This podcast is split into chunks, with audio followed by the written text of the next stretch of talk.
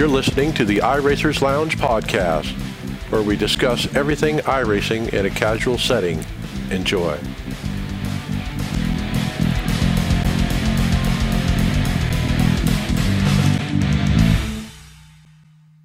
Welcome to the iRacers Lounge. I'm your host, Mike Ellis. iRacers Lounge is a podcast for the iRacer, where we talk all things iRacing in a casual setting. Joining me are the usual characters, Brian McCubbin. Hey, everybody. Happy Thursday. Welcome. David Hall. Yep, yep. And Mackenzie Stevens. Hey, how's it going? Pretty good. Well, on the show today, we will review the E NASCAR Coke race at Richmond and how two Coke drivers made some big impacts on the real racing world.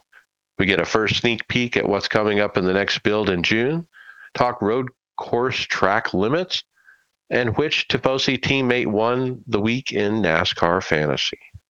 And remember, just uh, you can follow along with us on your P C or mobile device in real time as you listen to the show and see for yourself all these great topics and products we'll discuss by visiting i racers lounge dot com and selecting to show notes. So uh, hop on and we'll see you then.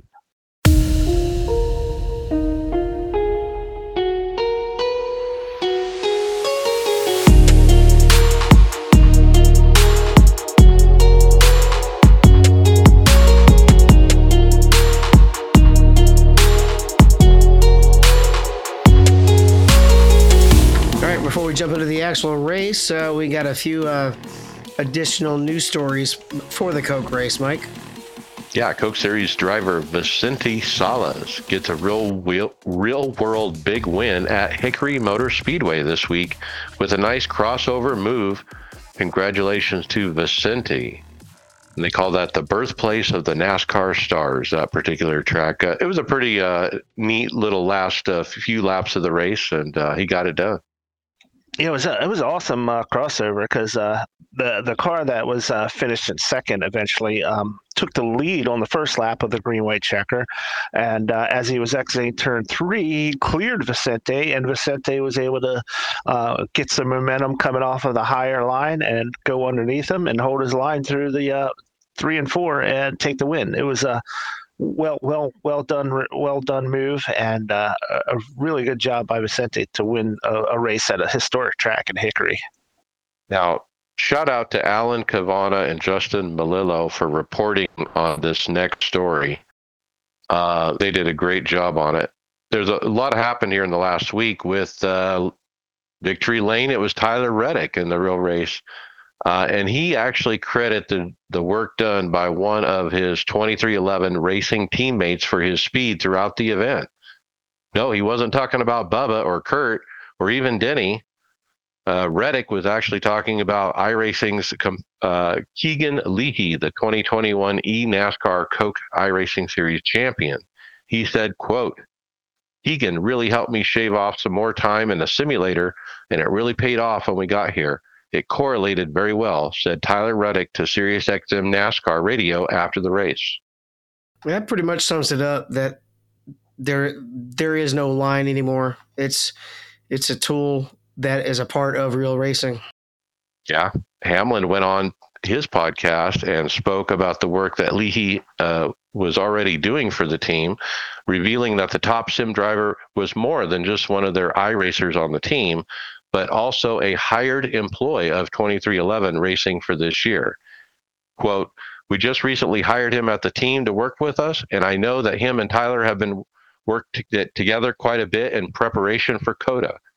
I was actually there, and I was surprised. I walked into the sim, and I'm like, oh, hey, Keegan, what's up? What are you doing here? And he's like, oh, I'm moving here in a month." That was actually pretty funny. It's, it sounds like uh, Denny Hamlin doesn't know who's being hired at his own uh, company. Um, that seems, sounds kind of funny, but um, but though it, it is really cool that that happened. Um, I, I don't remember ever hearing uh, like a real race team hiring a sim racer as a you know as a trainer, basically. Well, let's don't forget um, what's his name, Jobs. Is that it? Uh, he got. He's doing all the sim work for um, that Red one Bull. team. Red Bull, is right? It, yeah, that's Sebastian Job, right? Sebastian Job, right. So so we have heard of this, but this is the first time in NASCAR, right? Yes. That, um, th- I haven't heard of it in any oval type of racing before. Interesting. Like uh, Mike Conti also said about the situation that COTA performance from Reddick and that whole team showed that you can take somebody out of not only just the Coke series, but top tier iRacing as a whole. And if they've got great knowledge of the garage and a great ability to drive the car to its limit, you can take them and throw them in the manufacturer shim, and they can extract just as much, if not more, than the real Cup driver is doing in the sim session every day. And that, that's basically what happened is, you know, they're, When when they say sim, they're talking about um, the Toyota sim, I believe, in, in North Carolina, right? Um, not iRacing specifically. But with Keegan's help as a V R S coach, you know, he, he's run there before and he's got experience. He knows where to shave off some lap time. You know, he, he goes and examines Tyler Reddick's lap, you know, he's like, oh, we'll do this a little bit, you know, you're, you need to drive a little deeper here, cut, cut more here, you know, something like that. And boom, he, you know, he's got a half a, half a second or something. I, I guess uh, Keegan's uh, meteorology uh, career has been put on hold for a little while, because I remember having interviews with him where he's, he was just finishing up school for meteorology. Now, I got to give shout out to Justin Melillo over at traxian dot g g. If you go over there, he's got a long form article, including uh, some of the quotes we read, but a lot more. There's a nice quote from Keegan about this opportunity, uh, how he got invited to go to a, go to the tra- uh, race uh, and sit on the pit box and visit with the team. And he expressed interest. They were interested, and one thing led to another, and now he's got a job there. And it, it's really not clear exactly what his job is. It's kind of morphing as they go. You know, it's kind of building into, uh, I think he said it was a performance director or something. Yeah. Um, and, and if anything, NASCAR is like one of those, uh, one of those uh, sports where people just, they, they, somebody is successful or something, and everybody starts copycatting, you know. Is this going to open the door for more positions like this in other uh, manufacturers and other uh, teams?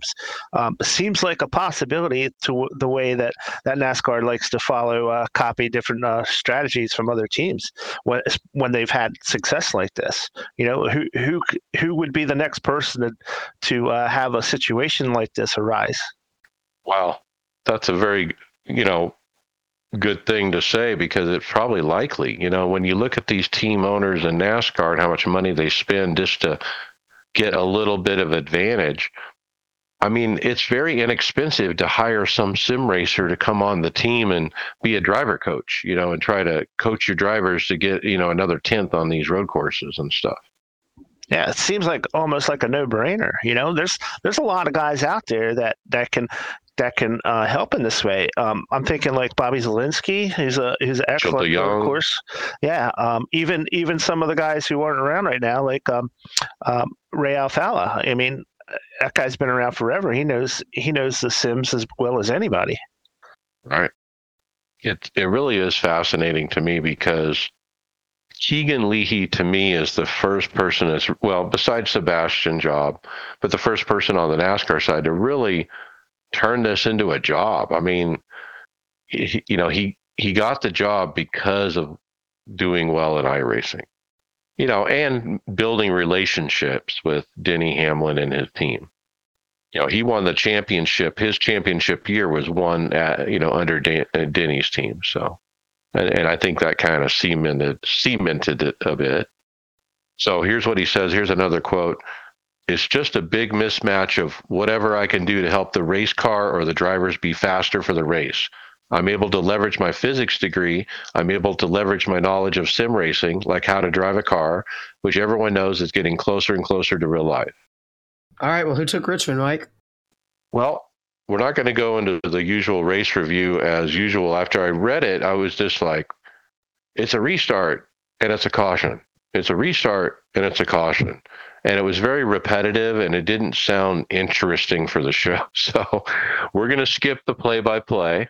But that was kind of the pattern of the night. I mean, the first part of the race was fairly clean, but once we get into the the caution pattern, it, you know, it was it was pretty regular. But uh, I tell you what, Bobby Zielinski survived um, all of those late cautions to pick up his twelfth career iRacing Series win, which does tie him with Keegan Leahy for fifth on the all-time wins list. He's also the only driver to win in the last seven seasons. But he stayed up front during all these restarts and uh, just drove away when it, whenever they uh, got the green and was able to keep it.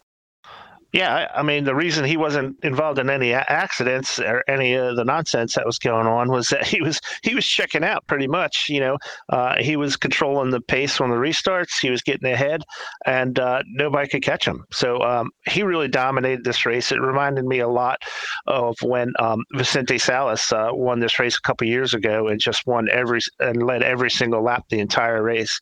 Um, It seems like Richmond is like that for some reason. One person will, will get a either it's either the clean air or just one person seems to hit on their setup and they just are not beatable.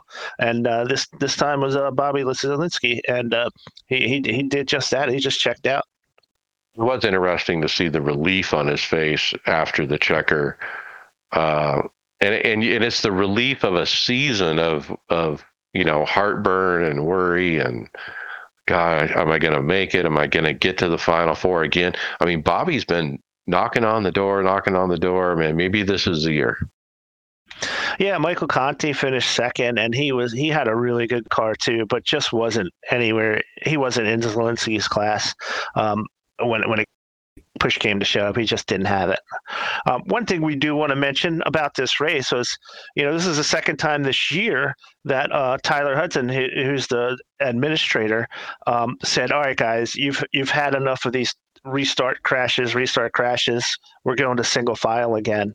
So the the uh, the hammer came down from the admins who's, who were like, you know, we, we can't keep doing this lap after lap, restart after restart. Um, and said, hey, you know, you know, we're going to go single file. It, it did help a lot, but um, yeah, it was just it was just insane how, how often these guys were, were wrecking when uh, they were doing the side-by-side restarts. Well, and it wasn't up front, really. It was back in the pack, so to speak.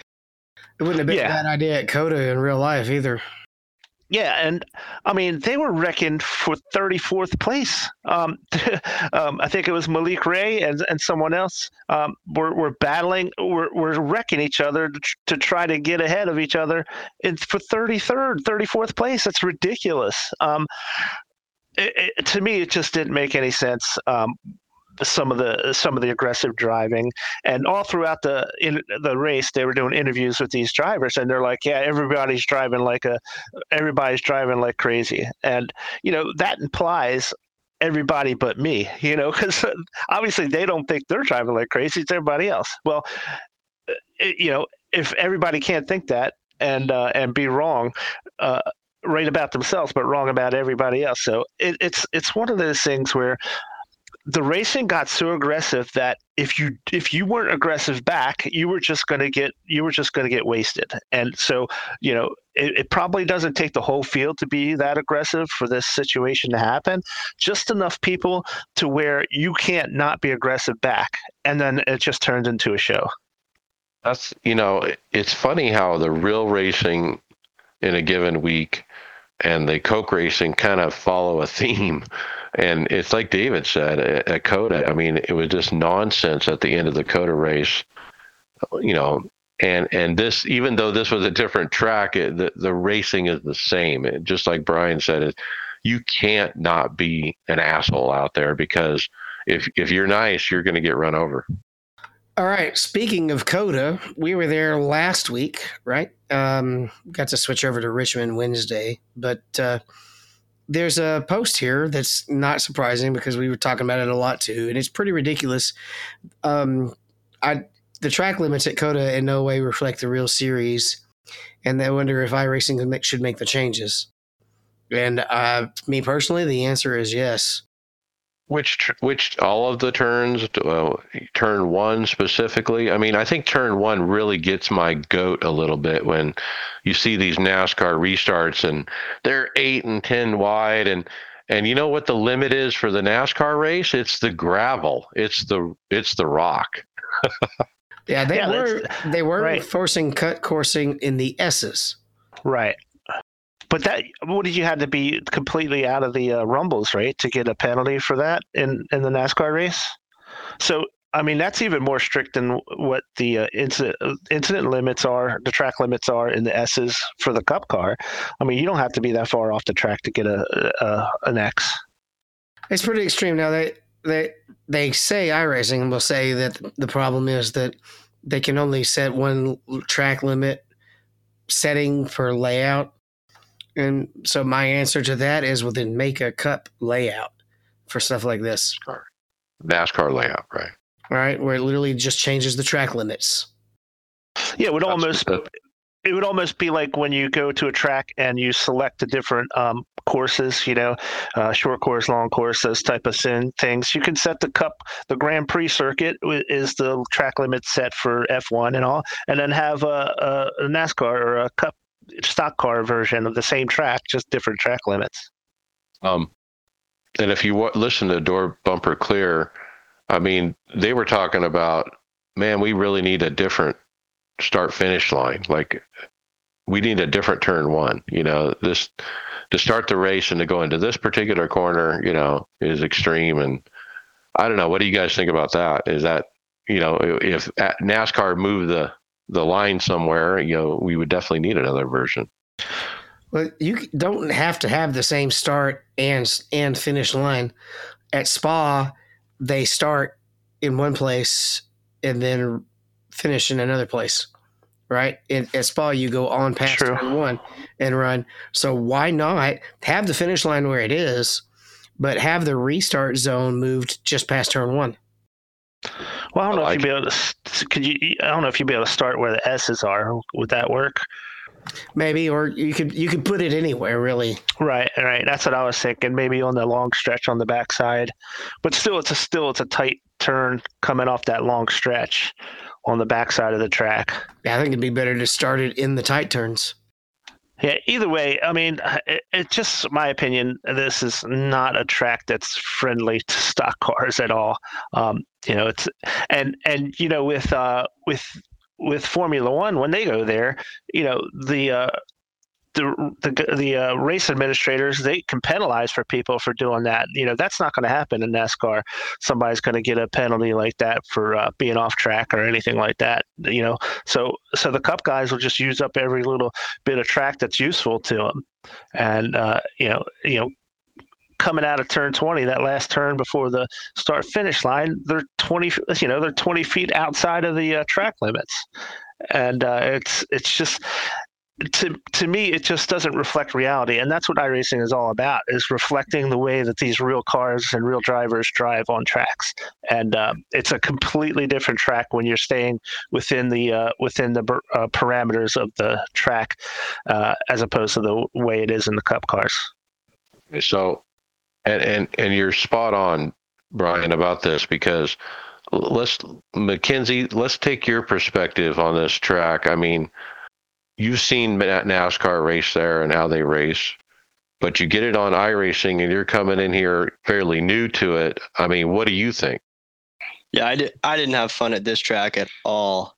I, my hardest part was keeping it inside the track. And like, if they had the the track limits like they did for the real race there, and you could take that big wide turn, I'd I'd have a lot more fun with it because I could keep up pace. I was trying to go slow just to stay on the track, and it, it just wasn't even fun.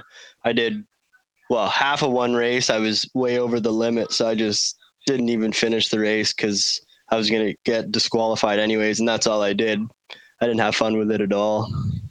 It's tough. I mean, I think my first year at COTA was much like you, what you just described, where all you do is just try to stay under the incident limit, and it's not fun. So I really think iRacing needs to adjust them. Now, look, they don't need to w- open them up wide, you know, real wide, but let uh, meet us halfway. Like, okay, let's move them out halfway, uh, just a little bit, okay? Yeah, I think all my incident points, I maybe spun once, but the rest were all off track. Yeah, that's a good point, Mike, because you, you don't want a situation like they had at, at, was it at Spa where um, the guys were running on the grass and cooling their tires down. You don't want the grass and off the tracks to be an advantage, you know. So um, it's gotta it's gotta be confined to the, the pavement at least. Yeah, I, I don't want it to be crazy, but um, you know, I think the turn one especially, I mean, open that up a little bit. I mean, maybe not clear to the gravel, but um, yeah, I mean, there's some spots where they can, you know, fudge it a little. Now, there's a forum post on this, you know, that's why we brought it up, where several people are basically saying the same thing we just said. But there's lots of people, you know, saying, hey, this is a good idea. I think it would just, I think it would just make uh make it more enjoyable for like guys who mainly only do oval and don't go in the roadside more. Like, limits were wider and I could have a little more speed, then I'd have a lot more fun at that track. Yeah, I mean, I, I like running the road, these cars at um, Watkins Glen. You know, it's it's a good track for, for cup cars, um, you know, and you don't you don't go off track every single turn like you can in COTA real easily. Um, so for me, it's just it's just not a great track for these cars, and and the way they um the way these they the way they narrow the track with the track limits makes it even worse. All right, up next we have another uh, awesome announcement from that company that shall not be named. Since we're not allowed to say Indy in iRacing, I'm not. I don't think we should say this company's name on our podcast. But that the company that shall not be named has responded to a request for comment. Or no, here we go. In response to a request for comment, Racer received the following statement from IndyCar that Motorsports Games has reported that they continue to make strides in their development efforts, but they do not believe they will be in a satisfactory position to release an IndyCar game this year. And then they follow up with, we are evaluating this information and re- remain thoroughly committed to bringing the best quality video game products to Indy to the IndyCar community. Well, if that was true, you wouldn't have signed with that company. Oh, my gosh. Yeah, this uh, has got to be a real kick in the pants to Indy, the series, um, who and whoever makes these deals with uh, with this uh, company. Now, this is a public company, traded on the stock market kind of thing. And so there's all uh, the lots of public information, and we, we got the links to it. Uh, race department dot com has got a great article on this. I'm going to read a couple uh, paragraphs to give you a better insight into the financials of this Motorsports Games. Skip over the bad news of more than four million dollars net loss in Q four of twenty twenty-two alone, and you'll arrive at an announcement that a total twenty twenty-two revenue of ten point three million dollars led to net losses in excess of thirty-six million dollars. So let's say that again. They they made ten million dollars, but they they took that and they ended up losing thirty-six million dollars overall. Given yeah, the studio, go ahead. Sorry, and with without a, a new a new game, looks like without a game coming out this year, I mean, they're not their revenue is not going to go up any higher. I mean, if anything, it's just going to keep falling off and, until at least they have a title to promote. Right, and they go on to say that, quote, given the studio doesn't have a successful and current title to rely on, Motorsports Games is in a difficult situation. Negative cash flow means they are spending more money than they can make. To top off the bad news for IndyCar, B T C C, Le Mans Virtual, and NASCAR fans, the financial document states that the company currently holds a, around six million dollars in cash. The company goes on to mention that we do not believe we have sufficient cash on hand to fund our operations for the remainder of twenty twenty-three, and that further investment is needed. So they're going to be looking for investors for sure at this point, um, because they can't sustain this model until next year, if if that's how long it takes to put out a, a product. Well, I think we've read this before. I feel deja vu. I feel like we've heard from their C F O before that they only had X amount of money and they would die by the end of the year. We've heard this. I think it was last fall. So the company you got to remember there's Motorsports Games, but then there's Motorsport, which is a bigger umbrella company that has other stuff. And so they've been, you know, this has been a loss leader for them, you know, apparently. Even if they do end up making it to be able to release the game, though, if they're losing thirty-six million dollars, I don't think that IndyCar game's going to make them that much. Right, how many are going to buy that thing? And, yes. and all the pissed off people like me certainly aren't. Just to just you know to stick it to them. I really, I really, just I want to get inside IndyCar's head and know if they realize how fucked they are. Well, that, well, that brings up a good point, David. Um, is it possible that the contractually um, IndyCar can uh, pull out of this deal based on them not having a product this year? Um, you know, obviously, you, you would have to be familiar with whatever contract they, they made with this, but you know, that could be a possibility. No, maybe they're waiting for the the the thing to go bankrupt first. You know, officially, so that, you know, it doesn't cost them in money. Well, I don't know. For them, it will just depend on the specifics of the contract, like Brian said. What a mess. You know, what a mess. It's a really backward situation, don't you think? What do you think, Mac? Is it backwards or is it Laguna Seca that's backwards? Yeah, it looks here like uh, Mopar Gaming. He brought in an episode two to his uh, challenge. And uh, he's challenging guys to run backwards at Laguna Seca now. I haven't seen anybody take him up on it, so I thought I would mention it on the show. Um, it's the new Radical, and there's rules. I mean, so there's one reconnaissance lap, so to speak, and then your second lap is the timed lap.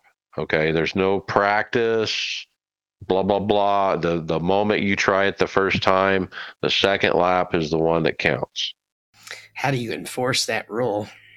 Well, you, you, you put it on video like Dave Cam did, and you go and you look at the replay and you see how you, you do the math on the time stamps, and boom, there's your time. Yeah, but you can practice and then start a new session. Well, duh. But, I mean, obviously you want to do it in the spirit of the uh, competition. I wonder I wonder if the Williams Esports guys will do it in this weekend. Good one, David. That was a good one. Um, now, I was going to say, watching Mopar uh, do the corkscrew backwards was interesting. I kind of held my breath. Yeah, that's the one thing I was curious about. So is, this is uh, this is a carryover from last week, right? When they were try, challenging people to do the, the Nurburgring backwards? Yeah, right. We did Nords last week, and now it's uh, Laguna. So I like this idea. Great idea, Mopar Gaming. You, ever, listeners, you got to jump on board here. You know, just put out a video, get the link out there, and uh, show us your your lap times. It's a neat idea, and since it's a track that I can actually drive going the correct direction, I would be more likely to try this one. But I'm, I have not been on Laguna Seca in a long time. Believe it or not, the big sports cars don't ever go there. Um, so is is reverse an option in your uh, settings for this? I mean, how do you – does iRacing keep keep track of your time if you do a reverse lap, or is it, you know, or is it like D Q you? No, I mean, they were, you go into like test session and then you, now, now Mopar will even, you freeze frame the, and he'll show you all the settings for the weather and everything. So you can match up to his, but you just do a test session. And then, like I said, then you go into replay and you look at the timestamp of where you cross a line, cross the line. And then you fast forward and you look at where you cross the line and you do the math. And test session is the only way you won't get completely kicked out of the server. Right. Okay, I got you. That makes sense. But watch his video if you want to do it first, and because you'll want to match his settings and all that. All right, this next one I'll pick up. iRacing tweeted a first look at the Ligier uh, J S P three twenty L M P three, which is planned to debut on iRacing in June. And what we have is just a render without any texture. So just kind of, a, you know, monochrome look. And it looks pretty similar to what I saw at Daytona. The L M P, what was interesting uh, to the um, the L M P threes that I noticed that I was talking in the chat about was how how different their motors sound than the L M P twos. The L M P twos kind of had a turbo windy sound. They sounded, you know, like sports cars or even formula cars almost, whereas these sounded like old school muscle cars. They had this super deep, low rumble in them. And there, there's less horsepower, but it, uh, according to Bobby, has more to do with how the exhaust pipes are lined up as well. All right. So first of all, when some, when this was announced, David, they keep saying, oh, dentist car, or I want to be a dentist. What is the thing about a dentist? Okay, in IMSA, with it being team driving, an, a lot of your, especially in the sports car ranks and or the L M P, even the L M P three ranks, you have your pro driver and then you have your gentleman driver. And the gentleman driver is the guy who who basically pays for the ride and gets to drive some of it. Okay, so like, um, the actor that was on Grey's Anatomy, Patrick, what's his name? Patrick Dempsey. Dempsey. He did this for a while. He basically was paying for the ride, and he was he was the bronze driver. All right. He was a dentist. Okay. Yeah, he was essentially the dentist. The gentleman driver is the person who brings the money, and the pro drivers will team up with with whichever uh, gentleman driver they can make make a partnership with to run the team race. Um, and that's that's essentially what it is. All right, so an L M P three, and the obvious question that came up in the forums and the iRacers Lounge Discord was, what car gets axed out of the multi-class races to make room? Uh, I think that's the bigger question, like which one are they getting rid of, the G T threes, or or are they going to increase the number of cars allowed, or what do you guys think? Well, L M P three is going away from the top IMSA series. So it's only going to be run now in the feeder series. So it's actually going to probably be added to one of the other classes that may not be full. But there's, I don't see them putting it in IMSA when it's going away from IMSA. There will be no L M P threes at the Daytona twenty-four next year. So that's what Cody Richardson said in Discord. It goes into a G T four uh, P three multi-class and doesn't go to full IMSA. And then Bobby Jonas said, yes, that's correct. As of twenty twenty-four, the P three won't be in the WeatherTech series. The P three G T four G S X will be in its own series. All right, Brian. What do you guys? Oh, go ahead, shoot it. Uh, one last thing. Um, what are you guys' feelings about having these reveals like uh, so early, so soon before the actual uh, Week thirteen release dates? I, I don't like I don't like getting all this information this early. I like to be surprised, and I like, you know, everything to come at one time. I I I'm kind of neutral, I guess. It doesn't bother me. It doesn't excite me. Yeah, it's not like I'm gonna go buy this one probably. So. Uh, I don't know. I mean, um, the marketing guy has to have something to do. Let's let's just put it that way. Good point. You can't just save it all for one week. Yeah, but th- when they do have the surprises, that those are nice. Was it the next gen car that was the last big surprise? Was- um, probably, yeah. Because they kind of snuck that one out, didn't they? Yeah. You got rain yeah. looming on the horizon. You got rain, you know, coming very soon, I think, based on, you know, how long it's been happening. Hashtag soon. Well, yeah, right before you jumped back in, I was going to say, Brian, why don't you tell us about the highlights of the week? Yeah, I'll take this. Um, so uh, iRacing announced their highlights of the week. Uh, there's eight videos on this week. Um, some really cool stuff. Uh, they had a uh, Two two guys racing in formula cars. This actually was my favorite, even though it was number eight. I don't know if they do these in order of uh, best to worst or not, but um, two guys doing the road course um, at um, Long Beach, which is really interesting to watch because it's such a tight course. These guys, you got to really have a lot of skill to to maximize your speed. And two of them, two of these cars uh, working together. I was watching it, waiting for that last hairpin turn to see if uh, see if uh, the guy who was in second takes the win, and, and he did. It was a really good video there. Um, some stock car races. One was at uh, at uh, Michigan, a really tight finish. There was one at um, iRacing Super Speedway where a guy goes from fifteenth to first in uh, one lap. He kind of one of those all the, made all the right moves, you know, avoiding wrecks, making the, following the right lines, all in the same lap to go from fifteenth to first. Really cool. I mean, uh, the uh, Hyundai um, Veloster's, I think. Is it the Veloster? The Hyundai's made an appearance, and it's the first time I remember seeing them in any kind of uh, uh, any kind of uh, highlight video, which is pretty cool. Yeah, yeah uh, I really right? like the uh, Speedway one, the iRacing Super Speedway. That was a classic run of the checker. Yeah, it was, it was crazy. The guy just made all the right moves, just barely avoiding a couple of wrecks, following the right lines that were moving, and and then uh, taking the win at the end. Really cool. Um, at the end, there was a, a, a three three wide finish in the Skippies. That was really cool.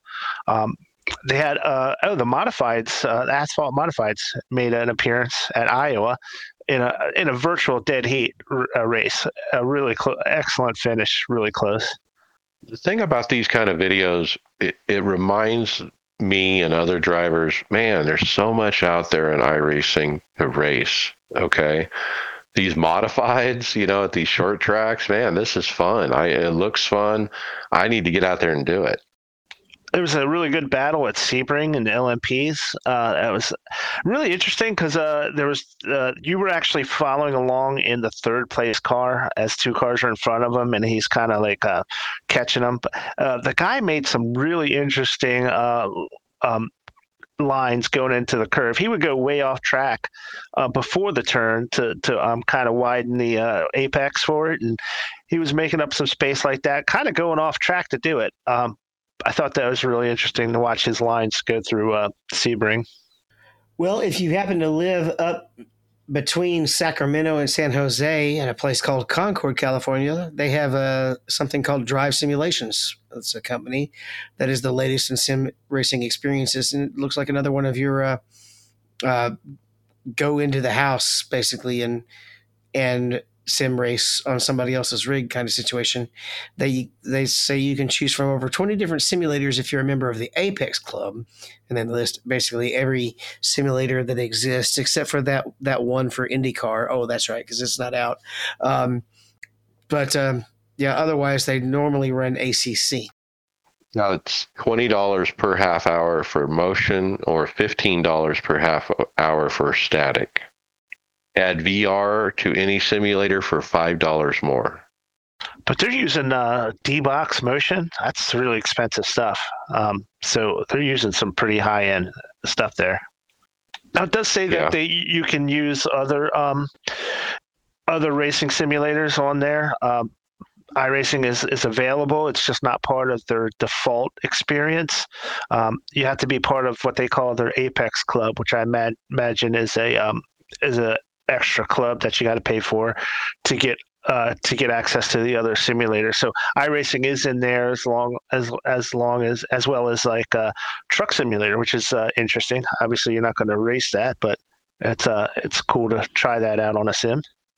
Yeah, some of the brands they have uh, are SimiCube, D-Box, ACE Attack, Cube Controls, and of course NVIDIA.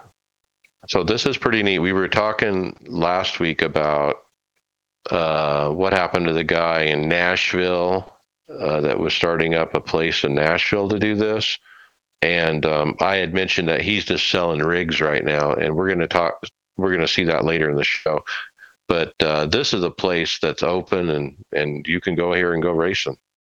And this is really the trend now, because the very next topic, Mike, is the same kind of sort of thing up in Chicago. Yeah, we, we went over this a few months ago. I because we're on this topic, I thought we would re-talk about Sim Racing Chicago.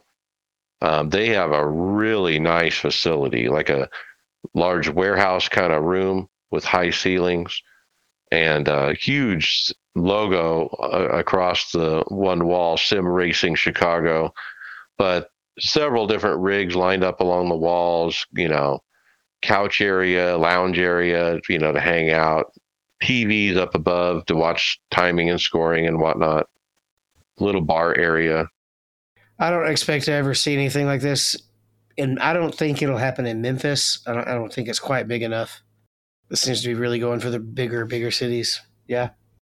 Yeah, right now they have a thing for March twenty-fifth, a contest at the Sim Racing Chicago.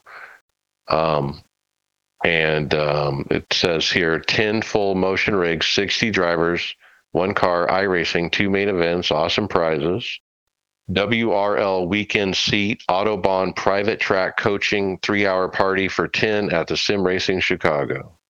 So I guess those are the prizes. Uh, oh, it's two hundred ninety-nine dollars to get a spot. It says two hundred ninety-nine dollars. Sign up here. These guys need to um, do as much as they can when NASCAR comes to Chicago to uh, get the word out about their uh, about their company. You know, it's uh, that would be a great tie-in, and to do whatever they can within uh, that's legal, I guess, uh, to uh, to get their name out at one of those races at the or at the race in Chicago. Try to get a driver appearance or something. That's what they need to do. Have Kurt Busch come by or somebody, you know. Then Fox cameras. Or... All right, Mackenzie, what is this favor this guy's asking about next up?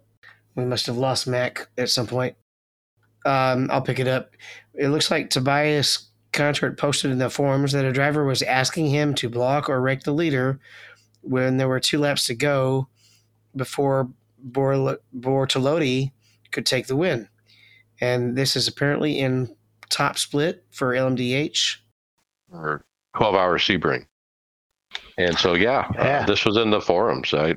And there's a picture of the private chat that you see in Sim, basically uh, asking it to be done. Yeah, he's uh, the guy's asking this um, Tobias who posted this. He's like, uh, you know, can please be? Can you be a hero? And he's like, um, what? I will be a hero. He's like, yeah, you. Can you? Can you be a hero and and uh, knock this guy out of the race? It's crazy. Uh, yeah, and so later in the forum post, you know, others say, you know, hey, this is a protest. I think he, they even tagged Nim Cross in the post, but I thought we should talk about uh, twelve hours of Sebring a little bit. This is one uh, interesting post I found about it.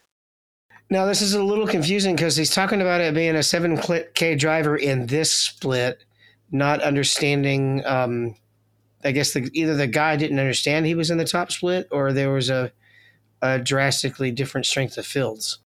Um, and this happens a lot, especially in the, the hourly or, or, bi-hourly races where your L M P twos will be or your or your G T Ps will be way way weaker than than the top split. And I like Dean Tim's reply of of taking the strengths of field, especially on these major events, and putting, if you have a weak L M P class, they don't maybe they don't get to be tenth split. Maybe they should be twentieth split, and you just skip a few splits. And um, the that's a neat idea on one hand because you're keeping I, similar I ratings in, in the server together, but there there is a also a kind of a downer in that some of the better drivers, they want to get to race in all three with all three categories on the track. So do you rob them of that opportunity that they've earned of having the higher I ratings? Tell me how many forum posts I've read that say just what you said. There's a lot of people lobbying for changes to uh, how these splits are mixed. You, you, I can almost guarantee you that that if they did it the way this guy and I've suggested before, that the top split would not have G T P.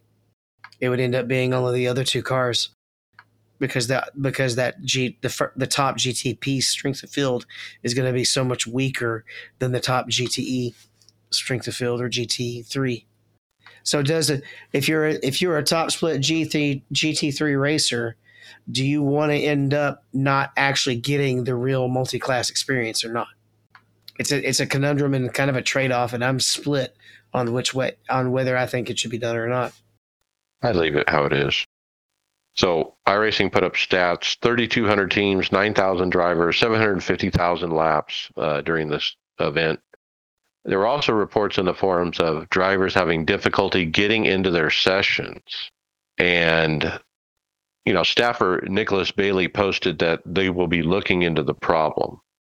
Um, at, at first, it, it appeared like, you know, maybe people didn't understand how to do it in the new U I.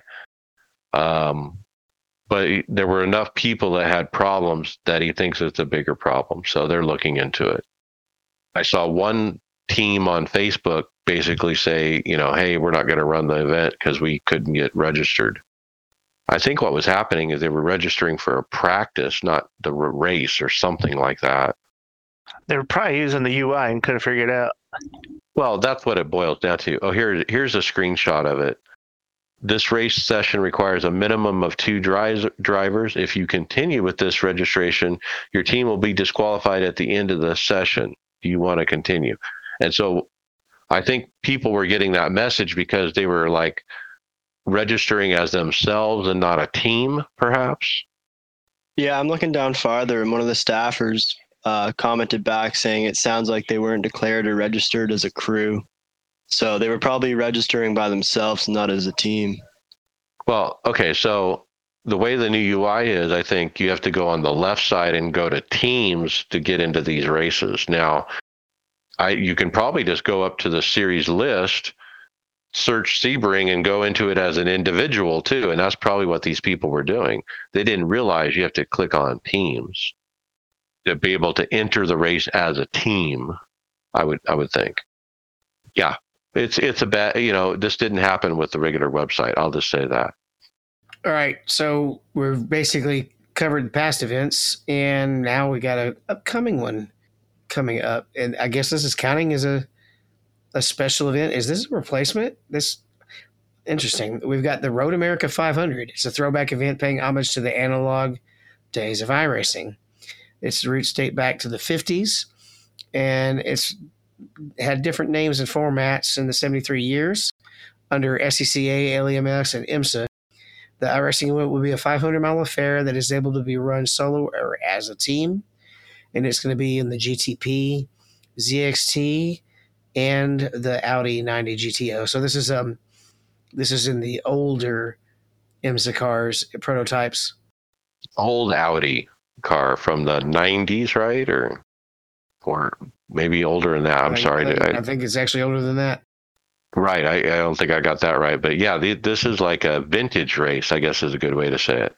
And this wasn't, I don't remember seeing this on the original schedule, so I'm wondering if this is one of those, uh, I, I guess, a replacement for Indy.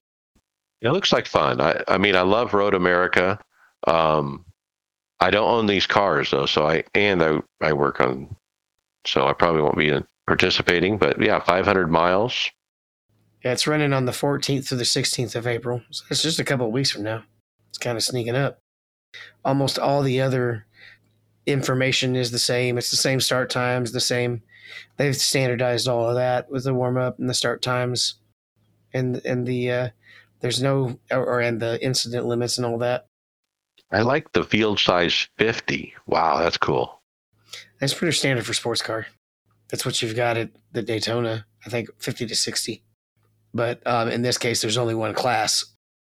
And I think that's all we have for events. So we're ready for that next thing.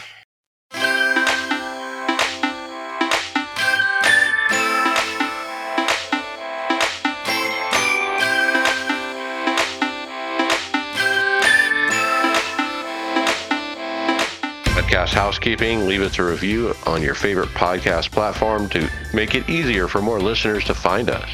Mention the podcast to your fellow drivers so they don't miss out. We do appreciate it.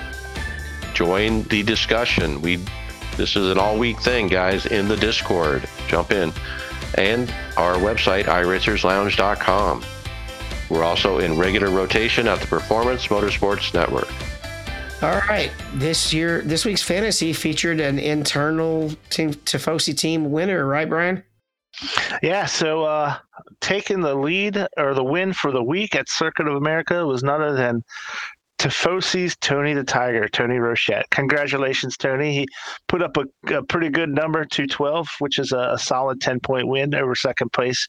J T C eleven C and Res Dog uh, finished with the same point uh, in third place. Uh, so Tony Rochette, he's actually recovering from uh, knee surgery. So wish him the very best, Tony. Get get well soon and and uh, cool cool down on these good finishes. Though I don't like that. That's not good. Yeah, knee surgery, but they got him in and out of there in like three hours or something. So, uh, and, and he even thinks he might even race tomorrow night. I'm like, eh, maybe you better take a week off. Yeah, uh, so uh, eleventh place was uh, David Hall uh, coming in with Mixed Mage. Uh, another good week for David. Um, it was a tough week for me. Um, A lot of those ringers that you normally uh, think would do well uh, did not. Uh, everybody's favorite road racer, uh, um, Allmendinger, he had did not finish the race at all. Um, the the so it was it was just it was just not a good race. I finished like sixtieth place, something terrible, and. Uh, And uh, the stage, not having the stage breaks really didn't make that big a difference. But um, I, I left Kyle Busch in the garage because he was actually the worst worst out of my uh, my picks. Uh, and he wound up, would have been the top finisher if I left him in. So that kind of screwed me. But I didn't want to use him up on a track when everybody else was still viable at the time before everything went to heck. Yeah, I didn't do very well either. I don't think anybody didn't have A J Allmendinger in there. I I think he was my lowest of of the ones I finished. I did go ahead and run Jordan Taylor, but he ended up uh, just showing the, the fact that he's not used to the to the uh, no respect culture, basically. Yeah, good point. Yeah, I think that was the big thing story coming out of that week was, you know, Jenson Button and and him and and uh, Kimi Räikkönen. You know, basically saying, wow, it is bumper cars. I mean, this is something else. But, I mean, is that what we want to portray as a, you know, racing community, that kind of product? I personally don't like it. And I mean, you can already see what they do in the Coke series. If they race like that, they make them start single file, right? They, they actually come down on them. So um, maybe I, I, I don't think they can just start going and picking up each individual because they don't necessarily want that. But they can. I, I can see them saying if they screw up the first green, white, checkered, make them start single file. I would. I would. I would be fine to see that. Um, I did love though the no the no stage cautions. Um, wasn't it nice to have that long green flag run and see three stop versus two stop and and all, all that old school strategy. At, unfold instead of having to have the basically what we had the trash at the end of the race. That was a kudos on that that for sure. So uh overall standings, uh we'll go over to top three. Mason Racing is uh first place. Silver Mustang ninety-one is in second. Trick Dickel is in third. Uh, the top leader for Tifosi drivers right now is uh, Stephen Llewellyn in P twelve. So uh, we got some work to do, boys, to, to get up there with the rest of them. It's a good thing we're not eligible for those prizes. Yeah, that would uh, that would be a shame. Metro Ford of Chicago delivers to you. Whether you're looking for a new or used car, we have over one hundred sixty vehicles in stock. Living large or strapped for cash, good credit, no credit, doesn't matter. It's all good at Metro Ford of Chicago. We offer easy financing and guaranteed credit approval. Visit e metro ford dot com to view our complete inventory and tell them Patrick sent you. Metro Ford of Chicago, serving Chicagoland and beyond for over thirty-five years. Will this computer run iRacing? Not now. All right, it's time for some hardware software sponsored by Metro Ford. This next one is literally Mike's anthem. Take it. I was so happy to see this video. I mean, uh, I, I mean, this guy's channel kind of came out of nowhere, and I kind of watch it now. And we've been talking about it a lot, but it's the Sim Racing Den, and he posted up a YouTube video of why he left Fanatec for SimiCube. And he made the same move I did from the Fanatec D D one to the SimiCube uh, Pro. And he kind of details out why the change, what the difference is, and that kind of thing. And I was very, very much in agreement with him on on exactly what he said. I mean, I think the, the big thing was the quick release. Uh, he indicated that he had some minimal play on the Fan Attack, and I had more than minimal play on mine. Uh, there's no play on the SimiCube. There's nothing. It's just like, it's granite solid. There's not even a millimeter movement. The design is solid. And so that was the biggest thing. Um, he also talked about the detail. Um, it, it just feels like there's more fidelity to it, I guess. But is it, is it a lot? No, but it, there, there's a difference. There's a little bit of difference. Um, And that kind of thing. So anyway, I was pretty pleased. And uh, if you're interested in and uh, hearing the differences, check out this video. Yeah, if our whole system goes out, I, I don't know if I would be opposed to switch, swapping over or not. Yeah, you had more problems than just um, just the uh, play, right? Didn't you? Weren't you having problems with it cutting off? Mike did, yeah. He was yeah, that's what I meant. Yeah. I'm sorry, I was talking to Mike. He loses force feedback yeah. a lot. Yeah. I had a, a big problem with that. That was the reason why I eventually changed, was the loss of that force feedback. Um, and and so I think the question, David, would be this next video, really. If you were in that scenario, would you pick SimiCube or ACE Attack? And that's what our second video is about. Yeah. This and guy. It, it's interesting. Um, I did not get to watch this video. I know that they're... they're basically, Ace Attack is using SimiCube technology and maybe just improving on it or or enhancing it. So that that's an interesting, but that's an interesting choice. What what did he say, Brian? Mac, Mac, did you guys get to watch it? I, I watched it, um, and um, yeah. So he actually uh, came up with the conclusion that he actually preferred the Ace Attack uh, slightly over the SimiCube. Now, it wasn't that it um, so much that he thinks it's a better base, as that he thinks that the software is more uh, is more up to date than the SimiCube. So he feels like once the SimiCube um, gets the software updates um, and everything uh, a little bit more advanced than that, then it'll probably be a wash, or SimiCube might be a little bit better at that point. But uh, but uh, that was that was where he felt like uh, the only difference was in the two. It was just the Ace Attack, I guess, because it's a newer system, and uh, you know they're using a lot of the SimiCube um, um, hardware. That that was the big difference. Is the software was a little bit better. Not the first video we've heard this where people prefer the Ace Attack over the SimiCube. And didn't he mention, Brian, this something he had some kind of quirk with the quick release on the Ace Attack, but he had a prototype unit, so maybe that was the problem. Yeah, I do remember that as well. Um, I don't. He didn't really mention that in his final um, final um, conclusions that it was a uh, you know had anything to do with the. Uh, his opinion. So um, I think I think I think he was believing it was just because of the model that he had. Yeah. So what it was is he was having like a lot of play with it. So he actually put a video, and someone from Ace Attack got back and told him there shouldn't be that much play. So he says in the video that they were working on getting it fixed, but I don't think he actually had it fixed for the end of the video. Yeah. Now I do recall uh, a video early on, Lawrence. I, I don't remember the last name. Um, Usakawa, maybe. Uh, he did a video about the Ace Attack, and he he pointed out that if you push up on the wheel with any significant amount of force, it'll just pop right off of that quick release. It doesn't hold the. And, and he wasn't sure if he had a, a defective unit, so to speak, or if that was just the way it was designed or what. But haven't seen any other reviewers say that. Hey, the wheel can pop off, you know, that easily. But to me, that's the only little concern I have on this base so far. I mean, there were a couple other things like the uh, remote switch had bare wires showing, um, and it can be a little funny to do to mount, uh, to do a front mount because you have to literally take the whole thing apart. He but, also, man, uh, if I was in the market right now, I'd it'd be a tough choice between these two.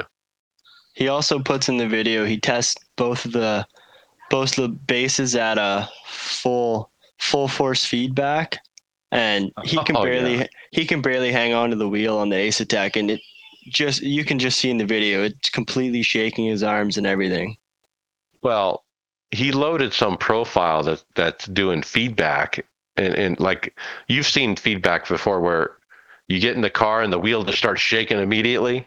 Yeah, that's what was happening, but he had it turned up to one hundred percent and he was getting the feedback, and so he was basically trying to drive the car with it feeding back like that, and he was trying to hold it, hold it, hold it, hold it, like as hard as he could with his hands, just to kind of see if he could hold it. Um, and it's hard, and you could see him straining and stuff, and I've done that before, but I'm not stupid like that where I, I would hang on to it. Uh, one other thing he did mention is he said at first he didn't like the Ace Attack at all until he uh, changed the settings and got them better, and then he then he started to like it more. Yeah, good point. With the SimiCube, I got to say, I never have tweaked the settings, really. I have picked profiles that others have made, and I've never felt the need to adjust. I've just, if I need to adjust, I just pick a different profile. Yeah, he said it was it was just one slider, basically. I forget what it was, but it was turned all the way up, and he said the wheel just felt dead, so he just had to turn that off, and then, then it felt normal. All right, so we're still hitting some reviews. This one's not comparative. It's just a single review. We've got the uh, V R S D F P done by Dan Suzuki. That's Formula Wheel. And Dan really says it. It reminds me of the uh, Asher wheel, the Asher V three. And remember when I was in the market for a wheel, I was debating between the Cube Control and the Asher. And uh, this one very much looks like an, the Asher because of the the design, uh, the way the buttons look, um, very industrial. Surprised it doesn't have any rotary knobs on it at all, right? It's all buttons, isn't it? Well, and that's what Dan Suzuki says at the end of this, is that's the big thing missing here, you know, why you would want to pick a probably a different wheel because of those, the lack of those. And I like those those little rotary things you're talking about, are they're sitting sideways in where the grips are, kind of, and, and I use them for brake bias and that kind of stuff. It does have two rotaries in the middle that are the graduated twelve-click ones that you typically use for a traction control or, or a fuel map setting. Yeah, uh, but I, I like the, the wheels where, you know, where you can keep your hands on the on the um, hands on it and still spin the spin the wheel. That's what I was thinking. Um, another thing is, uh, Dan thought that the price might have been a little on the higher end. Uh, these this comes in just under a thousand dollars for a wheel with no L C D screen or anything. It's uh, it's it's uh, just a plain looking wheel. So um, it seems a little high for, for an item like that. It does. It does. Yeah. Now, if, if you're invested in V R S, you got the pedals, the, the you got the wheelbase. You yeah, I mean it's a no-brainer to get this to make everything match. You know, it, it's got a nice look to it, like I said. Um, but yeah, I mean the price is a high for what it is. You know, if you compare this to like the Cube Control lineup, you have the F Pro and the Formula Pro and the the C S X, which I mean the C S X is probably, I don't know. If if I was buying again, I might consider that. Though it has a display, it's got the three paddles on each side, you know, instead of the the two like, like this one does. And well, if we want to keep our feet moving, the next thing we cover is the uh, Sparco Sim Racing shoes. Um, they are the Hyperdrive Sim shoe is the first driving shoe that's designed for sim racing. It features technology that's from their top auto racing shoe, the X-Lite Plus. It's got a soft-knitted sock upper, which is extremely comfortable and breathable. It has a race shoe-inspired sole, which gives it excellent traction and feel from the pedals. The rear heel, rear heel is also rounded to allow easier heel-to-toe downshifts, and it's available in sizes thirty-eight to forty-six. I'm assuming that's some other um, measurement system. Yeah, that's a European. Um, holy cow, that would be literally... Um, like Shaq. Uh, that, like Shaq wears what a, an eighteen. Come on, Yeah, but um, if I'm not mistaken, forty-six is not huge um, in uh, in U S uh, sizes. I, I just bought a pair of uh, cycling shoes, and I got a size forty-seven, which is like a twelve and a half American. So, I mean, if this only goes up to a size twelve, I mean, I guess that's okay, but that's cutting it close to a lot of guys. Yeah, they got a size chart here. It says forty-six is twelve to twelve and a half. one hundred nine dollars, and their base is black, but they have accent color, either red, blue, yellow, or green you can pick. So I see the laces. Are these just slide on, though? Because you don't really see, they don't look like they're tied up. Yeah, they, you don't tie them. You know, I like it. I mean, Sparco is a great brand. A lot of people have Sparco seats, you know, to have Sparco shoes to go sim race in. Pretty yeah, cool. If they're, if they're easy to pop on and off, this is something I might go for, because that's that's what my lifting shoes are, is just basically slip-on tennis shoes. Now, yeah, I was I was going to ask you about this, David, because um, I know a lot of us don't wear shoes at all. I, I wear socks, but you know, I'm not working with those, you know, those high uh, high tension pedals like you have, those hydraulics. Is that is that something you would be interested in, something like this, Dave? Uh, maybe it, the the only downer is don't need it. I like I like the thought of it, but the shoe that I have is the same thing, right? So I like it, but I'm used to racing in socks. I don't think I would actually need it or use it. Um, you really, you really I, if you get get heavy duty hydraulics that are really actually tense. I mean, your feet actually hurt on this one, on these sim coaches, if you try to run without shoes. The blue ones would match my rig, too. I'm, I'm tempted to buy them. I use shoes that I have for go-kart racing, and I mean, I don't really need them with my pedals. I just like the feel of it. So I wouldn't buy these, but if I needed shoes, these are pretty cool. Yeah, that's a, that's another thing I was thinking. Go-kart shoes are, are usually a little bit less expensive than real racing shoes, because I don't think they have to be have the have the, all the fire safety stuff that a, a racing shoe would normally have. So um, I'm I'm wondering how this compares price wise to uh, to like a karting shoe. Uh, it's not terrible. It's one hundred ten. I'm gonna buy them. Why not? That's um. I mean, a, a regular set of tennis shoes. I mean, I make mine last a long time, but you're not going to get much cheaper than that unless you're really going off brand. Really like the look. They look like they just slip on too. Um, they got a little loop on the back to help you pull it up. It, it does seem high on the ankle a little bit. I'm actually curious how they would feel in, in the gym. Cause I actually, I take my shoes off when I'm like deadlifting, just because it, you get a better, get better form that way. I'll spend my money. There's something else I want to buy on the script today too. So. Well, we might have time to get to it. We'll see. But before that, unless this is that, we've got a podium ra- podium one racing offer. That is the P three Sim Racing Bundle. It's built with a uh, whole bunch of different equipment. It looks like it's basically a T R eighty track racer core with a M O S A direct drive um, wheel. Load cell pedals from M O S A, triple screen mounts with twenty-seven inches. It comes with a gaming P C that is R T X V R ready. Um, it comes with a wireless headset, keyboard, and mouse. So this is the whole bundle, a ready-to-go rig. Sl- seat, seat with slider. I overlooked that. Yeah, and they give you some options about what seats you can, what seats you want. You get a Rally G T or recliner formula style seat. Um, you can you can opt for a, a M O S A shifter, uh, no shifter at all, or a shifter and an e-brake. Um, so yeah, so uh, it's got a couple different variations. You can you can uh, select when you're ordering it.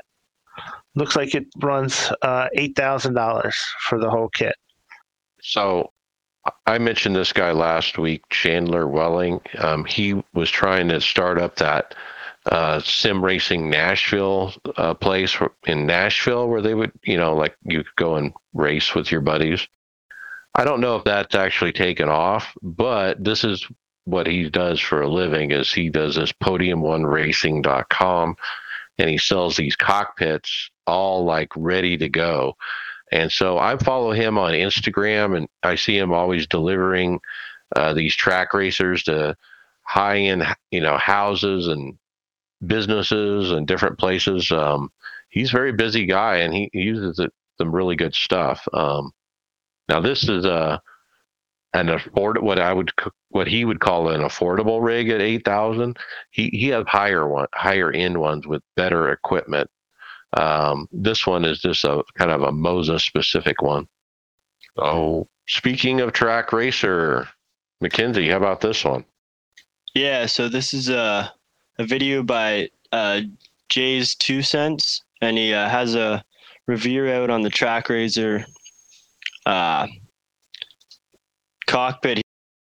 Oh, he says that there was missing hardware, boxes arriving over multiple days. Um, he's saying that his point is you can't F this up when you send one out for review to a YouTube channel with four million people. They didn't send him the right bolts and was missing washers, and the printed instructions were clearly wrong. They have a reputation for it. For sure now they have it. So yeah, that's that's definitely a big screw up, sending it to someone with almost four million subscribers. So a lot of people are going to see that, and I wouldn't want to order a product where multiple people have missing hardware and the boxes are all coming on different days. That's just that's just not a good. Well, Jay Jay's Two Cents is a a computer builder. You know, we always watch his videos for computer stuff, video card stuff, you know, processor stuff. But uh, yeah, he's a sim racer, uh, much like us. And uh, yeah, he, he was sent this rig to review, and and he was pretty gracious about the problems he encountered. But guess what? I mean, that's a reputation. You know, the, the last two things you read, Mackenzie, were what I wrote about the situation.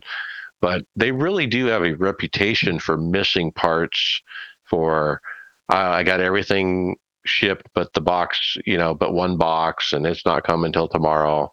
I mean, we've heard this over and over and over from this company.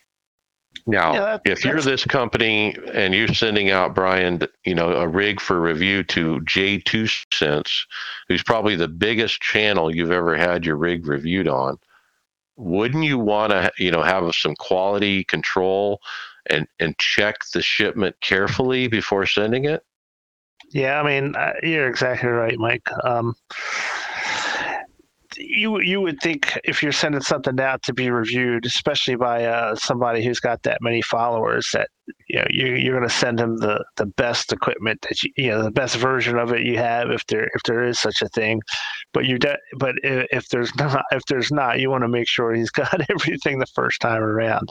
Um, and it's a shame too for for a, a tubular style. Um, racing rig, uh, it's got a lot of adjustability in it. Um, you know, it's a it's a solid looking rig.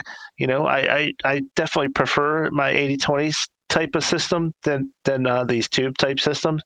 But um, as far as tube systems go, um, this is just looks and operates just as good as you would hope. Yeah, once he got it together, uh, he had a lot of good things to say about it, and specifically the adjustability, where the seat is on the slider, the pedals are on a slider, the wheel base is on a slider, where everything can be moved forwards and backwards. And so he was pointing out how uh, one person would get in who's shorter, another person would get in who's longer. Uh, they're sharing it at the studio they're in, and it's very adjustable, um, uh, you know, for any of those scenarios. I still wouldn't be uh, buy uh, this type of cockpit, though. I would, I would see with the eighty twenty kind of thing. Um, the other thing is he mentioned his old cockpit he has is a Obutto Revolution, which is the same one I used to have. Uh, and so kind of deja vu hearing about the Obutto a little bit.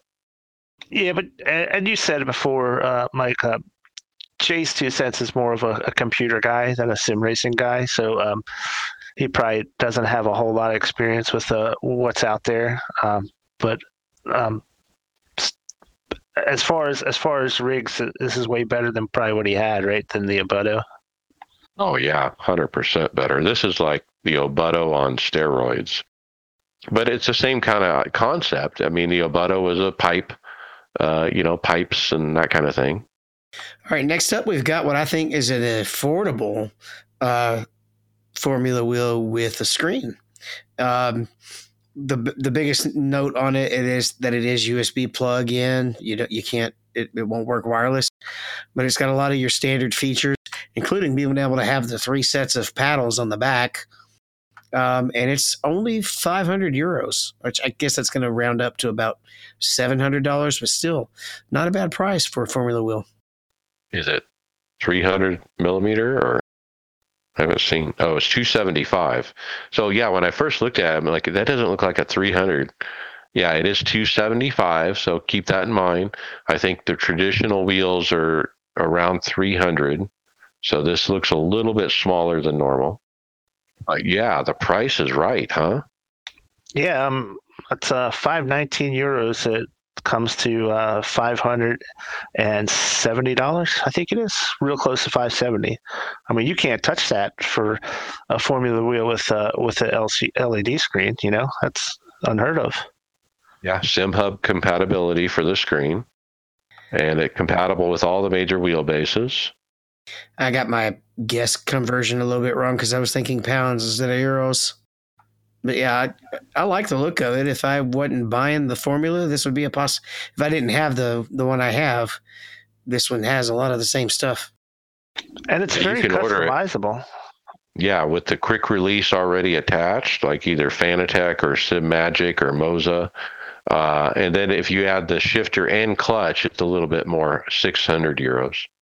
Well, there's there's two options when you, if you look on the back. There's one that just has two pairs of paddles, which can be the clutch, and then there's one that has another set on the top as well. So I don't know why they're calling it. Sh- um, I I don't know if that's what's the extra price or not, because I don't see one that has only the center paddles. Notice these have those thumb rotaries. We mentioned that the V R S wheel was missing.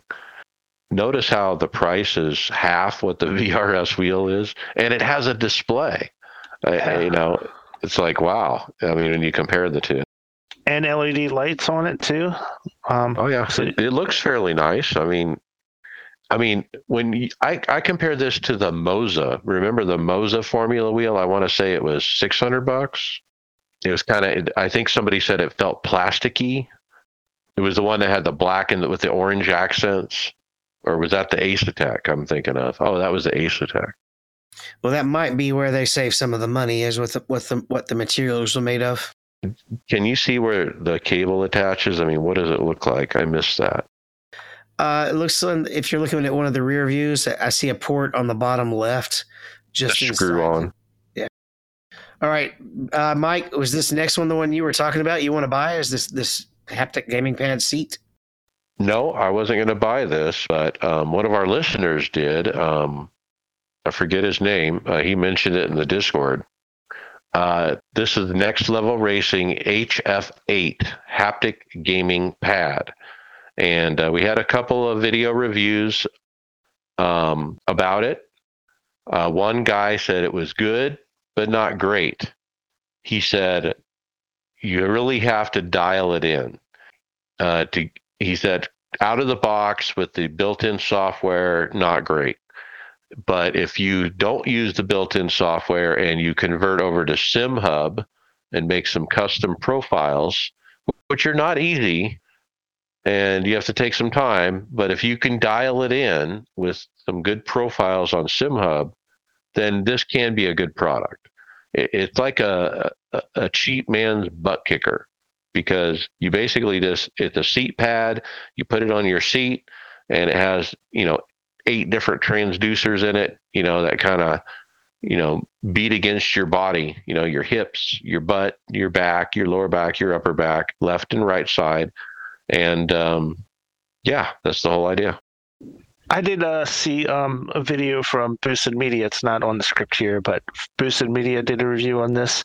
And he did more of a direct comparison between this and uh, a, a butt kicker um, L F E tr- uh, transmitter. And uh, his conclusions were that, you know, after he got everything dialed in, he actually like he actually thought the feedback on the haptic pad was better feedback as far as uh, you know, what the car's doing and, and, and things like that than the butt kicker was. But his uh, his drawback was that the effects weren't as nearly as strong. So you know, you can get a lot more, you can get a lot more uh, effect out of a butt kick than you can this pad. But this pad does have more specific type of uh, feedback that that might be uh, better for your racing as far as uh, knowing what your car is doing. So that's a that's um. That's a good feedback. And, and another thing he mentioned was if you live in an apartment or something, um, you probably don't want an L F E butt kicker because it shakes the floor and it's going to be annoying to anybody around you, where this thing would, you do not have that problem. It's very quiet um, and, and doesn't cause, cause a lot of uh, ambient, ambient problems for uh, any neighbors or anything like that. I don't really have a problem being on the ground floor. If I was above somebody, it might be a different story. Yeah, exactly. That's the same thing happened yeah. to me when I had my rig upstairs and I had to move it after I got my butt kicker to the basement. Now, I think if our buddy Donnie Spiker was here, uh, he he's always been concerned about, I think, the debo- the the butt kicker making too much noise, you know, for his wife. And so this would be, Mike, you said, might be a good alternative for that, for the people that are in apartments or or they have people around, family around that, that can hear them race, and a butt kicker would be just too much. I mean, I love my butt kickers. They, my original one really rattles the, it rattles the whole cockpit, but that's part of the the immersion for me. It it, it gives it a rumble with the audio that I'm pumping out at, by the way, one twenty to one thirty decibels. I measured it today during the race. um, with my, I have an iPhone app for that called D B Meter. Yeah. And so anyways, it was maxing about one twenty to one thirty. Um, but anyway, with, with the audio blaring, and I can feel that pumping, and, and this thing rattling the, the bottom of the cage of the cockpit. I mean, it's just all a, uh, a package. I love it. I also watched that video by Boosted Media, and uh, he did say if they could make like a pro version of this and use like what the butt kicker does, basically like a speaker type thing, and put that in each of these pads instead of what they have, that it would be a way better product. Have you seen the size of a butt kicker? Well, he just means like, because He like he went showed like an Amazon thing, and you can get like small ones. So he just said if they could use that, it would be uh it, like it would it would give higher frequencies and have a more frequency range. That's what he wish it had. Frequency or amplitude? Um, I think I I'm not sure, because the to stay thin enough, you're just not going to have that much power. The other thing one of these rec videos recommended or said was, it's not comfortable. I mean, you have these things kind of poking you, and and it, he said, I work in this cockpit as well. I don't just race in it, but I work here, and it's not easy to take the pad on and off. Like, oh, I need to put it on quickly and run a race and take it off so I can work. Everything's tied down, and and there's cables and stuff. So that was the drawback, is it wasn't entirely comfortable to sit on either. Now, this is also a cheap man's uh, G S five seat, right, Brian? And and our one of our teammates, Joe Owen, was actually contemplating this week about buying a G S five seat. Yeah, it's similar in that you're getting feedback from different areas of your body, I guess. But uh, the G seat is more of a pressure plate that's pushing and, and pulling on you, where this is, I guess, is more of a vibration thing. So I think that's where it's it's a little different, and you know the the G seat, you know, can push with some serious force if you crank it up, and it sounds like this thing is uh, still pretty pretty low when it comes to that. All right, next up, Mackenzie, we've got uh, some cheap high end load cell pedals. That's kind of almost counter or oxymoronic. Yeah. So this video is by Dan Suzuki. They're, uh, they're load cell pedals by Najum Simtech. I believe it's out of Germany, this company. So basically what it is, is this guy went through and it's, he said the performance of these pedals compares to a higher end load cell. It's just, they look completely cheap. Like there's no, they're not super aesthetically pleasing. you uh, you get them shipped to you. You got to put them all together yourself. But he said he was very surprised with the performance of them. There's no software either. So he shows you in the video how to calibrate it in Windows. Um, but yeah. And they also uh, do not come assembled. You have to do some assembly. Uh, Dan Suzuki did say it wasn't wasn't a problem. It was really simple. But I mean, if if you're on a budget, and I know a lot of us are, these things give you, I mean, according to Dan, these things give you as good a performance as some pedals that cost three, four times this. You know, if if if you're not worried about how things, you know, how it looks, because it looks just like a piece of eighty twenty with a piece of metal on top. Um, it's it's not very sophisticated or, or um, sexy looking at all, but he said he had no drop-offs really in his performance when using these. So there was no performance drop or anything. So for for the price, I mean, it's it's about two hundred dollars American. It's it's really good pedals for that price. It's just not going to um it's just not going to uh, be real sexy. That's all. What other pedals cost two hundred dollars uh, even to compare them to? I mean, I no. I can't even think of any. I mean, maybe like the Logitech, something like that, maybe. Right. If you bought, you could buy them separate, but. Right, but those are all these, plastic these are, and these are metal. Yeah, yeah, these are all metal. That's aluminum. So, I don't know. It's, it's really interesting. Um, it almost looks like a homemade project type of uh, system. Somebody h- homemade it and uh, just is able to mass produce it for to sell. But I- I'm actually pretty intrigued by this, just just because uh, of the frugality, but but without sacrificing a lot of uh, performance. Exactly. I mean, that's a really good price too. All right. The next one may not have a minimal price, but it tries to feature minimalism as its design goal. It's the Eau Rouge O R X four eleven. And they're taking pre-orders now on this sleek format.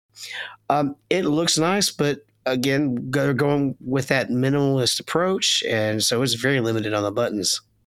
And I can't see with this Instagram post on the back if it has clutch or not. Yeah, I'm having trouble ordering, uh, loading the post as well. That's just Instagram, so it's just on the one picture. Now, it shows the front of it is basically a giant display. So maybe a touch screen? No, you can see the buttons. There's there's buttons in the corners. There's probably, oh, around the edges. Yeah, there's two. Um, yeah, those are probably the the rotators in the um on the bottom. I don't know what that middle button. That middle is probably a button, and then you got two thumb buttons up on the on the side. So, I mean, it is. I I use more buttons than that on on my rim, but. We'll see. Those yellow spots might be rotary as well. Yeah, they are. Yeah. It is a three hundred millimeter uh, full aluminum housing with rubber grips. It says dual clutch, though. Wouldn't that mean it has two sets of paddles? You're right. That That's a good point. So it, it must have them, even though I can't see it in the picture. It is a cool design. I, li- I like the look of it. Yeah, as opposed to most uh, Formula wheels, the whole front section of it, the whole center section, is almost like a smart f- smartphone glass type of thing. The whole thing, except for the a couple of buttons on it, and uh, and uh, the buttons are all around the out, outside of that screen, which means that the um, that the L E D dis- L C D display is like dead center of it, which is unusual for a Formula wheel because you usually have rotary knobs or something like that, and then L C D screen is is on the top section of it. So uh, it's a different design. It it does look really really uh, modern. Um, I I I, th- I think it's a really nice looking wheel. All right, Mike, I'll throw this one this way or your way since it's uh, related to SemiCube products. We got a Gomez S C two X adapter. It is an advanced solution for SemiCube users looking to customize their rig with their preferred hub, extension, or quick release. Uh, measuring twenty-five millimeters thick and a ninety-five millimeter diameter and a weight of only zero point three kilograms, this adapter offers a sleek and compact design that seamlessly integrates into your setup. And so basically you put it on the on your SemiCube base. and then your wheel mounts directly to it is the way I, I see this. Which I don't know if that works for me. I like having the quick release because I'm switching between wheels. But if you only had one wheel, I mean, this would be kind of cool. All right, let's keep moving. We have a couple more quick hits here. Yeah, the next one is uh, something posted by SimGrade about the new V X Pro pedals. Um, they are now available for pre-order or pre-order at a at a discounted price. And this is actually an iRacing forum post. Yeah, uh, pre-order for the SimGrade V X, and I am having trouble loading the page. It looks like throttle and brake are two hundred ninety-nine euros with V A T at zero percent, and that's down one hundred dollars from normal price. If you want the clutch, it's uh, to go with and have all three, it's four hundred thirty-five euros on sale, down from five hundred forty-seven, no V A T. Yeah, it looks like you have until the thirty-first. So tomorrow, um, Friday, to uh, get your order in for the pre-order uh, price. So uh, if that's something you're interested in, get it in quick. Um, he thinks that uh, he's got a good product that has a great um, product or performance to um, price ratio. So uh, typically, I mean, typically, you know, that I guess he's saying that for the price you get a really high-end uh, piece of equipment. So um, that's good to good to good to hear from him. Now, it is coming out of Finland, so if it comes here, I wonder if we would end up with import duties. All right, that's, this is the one I want I want to buy, this next one. Okay. The Logitech G Fit is a true wireless gaming earbuds, are perfectly fit to play. Uh, pro-graded light-speed wireless and low-latency Bluetooth allow you to play across devices. There's Lightform molding technology provides a personal fit. Now, I thought I had a video on this, but I don't see it, where Anthony Alfredo did a, a short review of these, where uh, he set them up. And these are for your uh, you know, smartphone or P C, um, so use them, you know, for gaming. Hey, Mike, you did, Mike, you did have a video of it, but it was the wrong one. It was Anthony Alfredo doing some pre-race, uh, some workouts oh, okay. and stuff. Anyway, okay. uh, I got the wrong link, but what he shows is you, you, it shows to put them in your ear and then they start playing some music. And it says, twist them until you hear the bass at a nice, good level. Um, and then when he got them twisted just right, then he pushed another button or something, and then they form to your ear, like while the music's playing. I don't know how exactly it works, but um, somehow it, it molds to your the shape of your ear. And then as soon as it's done, it says, this is done, you're all set, or something like that, right after the recording of the music. So he, he thought the setup was really clever, easy to do. Uh, now, you know, he's saying, oh, I'm going to use this before the race and jam out, and I'll use them on the airplane and that kind of thing. But I was thinking, man, you, you hook this up to your P C and you do iRacing with them. You know, now I don't think they would necessarily work for my situation where I'm running really loud sound and I'm using a headset um, with a microphone. But these have a built-in mic. Um, if you're not running, you know, loud volume like I am, this might be a neat uh, way to get sound to you. The other thing I was thinking is, what about V R users uh, looking for a way to get good good audio? Well, I just put my headphones on over mine. It's pretty easy. Um, I don't think earbuds ever get as much deep sound as you can get from over the ear. It's just you're just dealing with a much smaller speaker. Yeah, right? The can, cans are just have much more room for a, a bigger speaker, right? Mm-hmm. And ultimately, you've got to have, to create the slower vibrations, you've got to have enough of a, a piece of metal that can vibrate that slow, basically. So, um, the, though, I, I, I'm interested in these just for the form-fitting thing, because I do have a set of earbuds that that just won't stay in my ears. They don't fit. And I, I bought them because they're waterproof, so I could actually literally swim laps with them. Turns out Bluetooth doesn't work at all in water, though. So you, you, as soon as you're one inch underwater, the signal goes away. So they're basically just protected in case you get wet. Um, but they don't they never stay in my ear, so they keep sliding out and getting really tinty, losing all the bass sound. So that part's interesting. The other thing I don't like about for iRacing is I don't want to have to constantly be worried about if if my earphones have enough charge or not to run a race. Well, and the other thing is when I I'm listening to stuff on, into my ear, it's just voice, it's just chat, team speak, driver chat, you know, because all the engine noise are coming out different speakers. So if you're using these just to get voice chat in your ear, I think it doesn't matter if it's got a lot of low end and all that. two hundred twenty-nine ninety-nine white I'd or in, black. I'd be interested in trying these for the form fitting, because if I wear earbuds for like twenty minutes, half an hour, my ears start hurting and getting sore. So I'd be interested to see if that form fitting would allow me to actually wear them for an extended period of time. Pretty cool. Pretty neat idea. All right. That's a wrap on the Metro Ford hardware software section.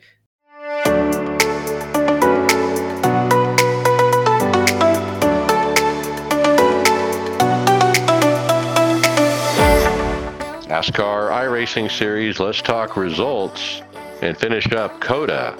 Friday Open. Justin, P twelve. Just tried to keep it, had to take a pass through for the seventeen X that made it all the way to the last lap, and then got the twenty-five X D Q on the track. That was my first road course N I S. I bust up on S R and I R, so I will call it a win, P twelve. David, you got a P eight. Yeah, I was already, I already knew that it wasn't a whole lot of point in running because of the way the points worked, but there was enough of the team driving that I was just figured it'd be good to hop on and race with everybody, so I did. Um, it was pretty neat because I got to race with Derek Lemke. He ran this race. I think he came in like P two or P three. He was right up there. Um, guy can can really race. He's one of those that his real world skills are transferring over to the iRacing more. Um, but yeah, uh, there were no major mistakes, and um, I think I had to lock the brakes up once to keep from spinning out and g- giving up a few spots early. But I, I just finished basically where with the speed that I had in P eight. So I didn't write my result because I rage quit. I haven't yeah, done that in a long time. you, pulled, got up in up, our, you got up in our split and got your ass handed to you. Well, I had ten X by the end of lap one, so that tells you how it went. But ten of that, well, four of that ten X was my teammate Greg, who got spun. He was up by David somewhere. He he got doored or something. He ended up back where I was, and at some point he got turned again, and I ran into him. And uh, yeah, it was just one of those races. Did Greg finish? I have no idea. Uh, I don't. He had a rough race. I, um, I don't recall. Uh, um, yeah, I don't recall. All right, moving on. Saturday fix. Justin, P twelve again. Oh, no, that's a copy from the previous uh, entry. Moving on to Wednesday Open, Richmond. Tony Rochette missed it for knee surgery. And I got a P three. That ties my best result for the year. Um, I have not won this year yet in this series, but uh, I've I've gotten third at Phoenix, Watkins Glen, uh, California, and now Richmond. Uh, ran the back half of the top ten for the first part of the race. I gradually moved for- forward uh, as coming up to the end, but ran out of laps P three. And I told you guys today this. I said, I tell you what, races like last night is what this is all about. That feeling I have running third with these fast kids and otherwise, man, I was coming too, but just the whole investment of my time, energy, and money into this hobby, it all pays off when you have these freaking awesome runs. I have never driven so hard in my life that race. I was shaking like a leaf, sweating like a pig, and smiling like I was stoned. Great, great event, uh, great set, and uh, I, you know, I didn't have enough to win it. If I had some more laps, I might have. But uh, yeah, great, great race. Uh, Mackenzie, you got a D N S. Yeah, so uh, I picked up a V R headset last weekend there, and I can't open Race Labs on it unless I run it through Steam V R, which I still couldn't get working, so I found online to download this other program and start changing settings, and it just wasn't working, so I just gave up on trying to do that. And then after doing that, I couldn't get it to launch in the V R, so I actually ended up having to uninstall iRacing and reinstall it to be able to launch it in V R. So I I didn't get that done in time, so I didn't get to race last night, but I am planning on racing tomorrow night. You were registered, I think, and you just couldn't get in, right? Yeah, I, I had it working all day, and then I just wanted to have the race labs, was playing around trying to get it, and it was working up until I just couldn't get it to, and then I didn't want to run it through uh, Steam V R because I got the Oculus Quest two, but it doesn't run very well through Steam V R, but I could only get it to run through Steam V R, and then when I deleted Steam V R, I just couldn't even get it to open up in V R mode at all. So all right, David, uh your race was something about uh Wesley's shit box rig. Do what? You're next. Yeah, uh you mentioned Wesley's shit box rig. That's actually uh a guy was in the race named Wesley. um I don't know why you, you saw that. Was that on the script? Did you see that somewhere, or did you just remember that? It's in the results, Dave. Yeah, it's we're looking at the results. Oh, okay. I, I did put it at the end of the results, but that's that was just a, a guy. I, he was talking about his rig, um, how uh, it, he basically said it was kind of a redneckish rig, and I said, "Hey, send it to us, and we'll put it on the show." I thought he sent us something, but I couldn't find it on the page. But as far as me personally, I just got screwed over by my V R. I rebooted literally before the race, got in, ran some practice laps, was running fine in the race. In the middle of a in, of a green flag run, I'm on the outside. It goes gray. I I scream out that I've I've, I've lost my lost lost sight. Basically, I said I'm I'm blacked out, and I I just turned the wheel to the right and put it in the wall, um, and everybody got by me. I came back in time, and I kept enough speed that it didn't bring a caution out. But I just knew that it would probably keep happening, so I went ahead and pulled into the pits and just rebooted and decided I didn't care. I decided I came back on the re- after rebooting just to see if it would happen again after the reboot, and it didn't. So I went ahead and turned it into a practice session. I would race the guys. I could get back up to about tenth or twelfth without being too aggressive. I would I would pass the guys that I could pass as long as they weren't really actively trying to pass somebody, essentially. So Dave. Uh, This uh, Wesley Johnson, Dave. Uh, Dave. Uh, so he's in your split. So he might have a ship uh, ship box rig, but apparently he does pretty good if he's if he's up in your in your uh, splits there. Yeah, and I'm I'm, I'm guessing he's probably going to listen to the episode, and I'm, uh, I don't know if he if he if he remembered to check it. I could have sworn I saw a notification from him somewhere, but now that I'm going went and looked for it, I couldn't find it. Um, But yeah, we we remember the last time Tony was on here. Uh, he got he gets an argument with us about he doesn't think better equipment makes you better, and we don't always agree on that because it it can in certain situations for mediocre drivers, but talent can override bad equipment in some cases. Now, I want to do a quick rig review of Wesley's picture here he sent us. So you did find yeah, it. My- Yeah, I'm, it's in the script here, and I'm going to try to uh, visually describe what I see. And, and no offense, Wesley, at all. Uh, I mean, but you got a room here. Uh, it looks like there's a lot of different boxes of stuff, some suitcases, some vari- a variety of items kind of lined up. It kind of looks like a, looks like a pile of stuff ready to go to Goodwill. Um, and then he's got his rig kind of haphazardly uh, set in front of all this equipment and stuff. Uh, you know, crooked. It's it's not lined up against the wall or anything like that. It's just in, in the middle of the room, and and the wires are pulled really tight and strung at a, at an angle across the room, creating you know tripping hazards. And he's got a G twenty-nine or G nine twenty Logitech, uh, a really old uh, kitchen chair that looks like the back is kind of twisted a little, and uh, everything is attached to like a T V tray with a small monitor, uh, but hey, if it works, it works. Actually, it's a nineteen fifties school desk. No, is that what it is? Yeah. Yeah, you can kind of tell when you look at it. A uh, teacher would know, right? Well, he said. Oh.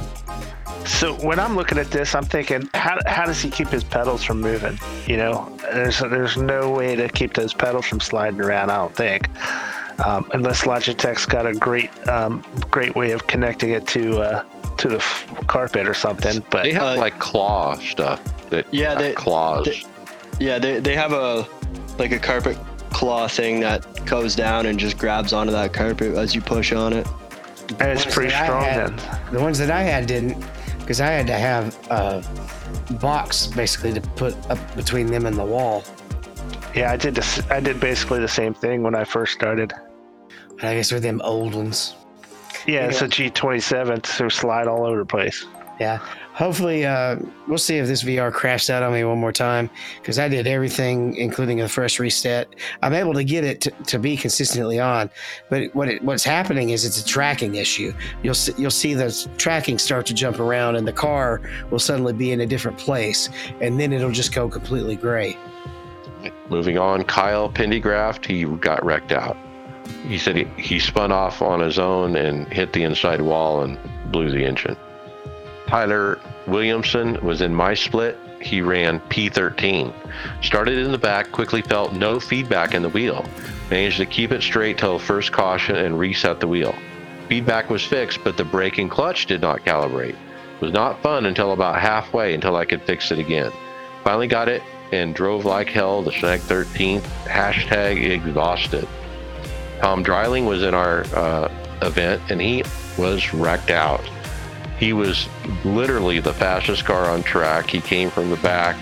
He went by me and went on up there, and he was ahead of me when someone doored him and spun him down to the inside on the back stretch. He came to a stop with no damage, and sure enough, someone arca braked uh, into him and destroyed the car. All right, my race today, Thursday Open, I qualified P five. I was running third. Uh, got a bit loose, uh, then tagged and spun. One minute damage. I restarted thirty-first, got to nineteenth by the next caution. Uh, by lap forty-six, I got tagged in the big one and spun, uh, no additional damage, but I'm in the back again. By lap one oh two, I made it up to at least P four. Stayed in the top five, uh, top three, uh, right up until the end. I actually restarted third on the green-white checker. Uh, number one, and I just didn't have any speed for the guy who won it. The guy who won it today was the guy who finished second to my third lap the night before. Um, he was approximately one-tenth quicker than I was, and so he deserved it, but uh, man, it felt good to have two top fives in a row. Other official racing, I ran the Production Challenge at Monza. Whoa, what a fun configuration this is. You run the oval backward, then it branches off to part of the road course, but when you're on the road course, you drive through the chicane. It is a total blast. I had no idea about this particular Monza configuration. That's one I of finished my favorite tracks. P four. Oh, man. I love the oval backwards thing. Well, the oval's backwards, and it's also really cool because when you're running the road course of the part, you're on, on the front stretch on the left side of the wall, and when you're running the oval, you're on the front stretch on the right side of this little separated wall. So you kind of you're kind of seeing people that you're not on the track with, not in the same track position with, but you end up beside them at, at different times. Yeah. Yeah, it was like forty cars. I finished fourth, uh, total blast. I uh, did it again. I started eleventh, got to sixth by the end of lap one, but actually spun on my own and fell back to seventeenth, was able to rally to finish fourteenth. Then I tried Dallara Dash at Texas. Started eighth, finished first. Great battle for the win and fairly clean. I'm telling you, that's a great combination. Then I ran the Toyota G R eighty-six at Monza again, finished P seven after getting wrecked on lap one. Then I ran the eighty-sevens at Talladega, P two. Then back to Dallara Dash at Daytona this time. Wrecked out before the end of lap one. Um, wow. Before I wrecked, though, I did see a high speed at the end of the backstretch at two hundred fifty-four mile an hour. Then I ran my weekly Gen four Richmond. Uh, for the Gen four series, I had a huge save where I turned left really hard down to the grass to drive around a massive pileup. Was able to bring it home P seven. the force feedback actually feels really good at this track, and it was really fun to rip the top at Richmond in the Gen four. This was the first week in Gen four that it felt good as far as the feedback and, and the, I don't know, I just felt different at Richmond than it did last week. I don't know what it is. All right, and that brings us to O B R L Cup. Brian, P eighteen. Yeah, uh, so it was a bit of a cluster at the beginning of the race. I actually qualified twelfth, but I actually missed the grid because um, the admin made a, a small mistake. It, it was a it was a simple thing that uh, happened where um, me and a couple other drivers missed the grid. Um, luckily, you know, he, he was nice enough to delay the start of the, you know, the, the, the race went green, and then he threw a caution immediately. So all the guy, the couple of guys who, who had the start from the um, pits were able to get back on and not lose a lap or anything. So what really, what it really meant was instead of starting P twelve, I started like P thirty-eight or something like that. So it was a full field again. Um, so we raced at, at uh, Kansas. Um, or I'm sorry, Kentucky, and uh, I practiced all week for COTA because I was too dumb to look at the schedule. I just figured we were following the, the NASCAR schedule like typical, but I guess the O B R L guys were smart enough to not try to throw in that road course. So I, I practiced for the wrong track all week. So I I, uh, I did the, you know, I had a, about a forty-five minute practice before the race started. Was feeling terrible. Uh, didn't have a didn't do well in practice, but I uh, wound up qualifying pretty good. And then when I started in the back, um, I started to get a little bit of a rhythm and actually moved up at one point, getting up to high as eighth. Um, and then um, a couple cars got by me, and then there was a really late caution.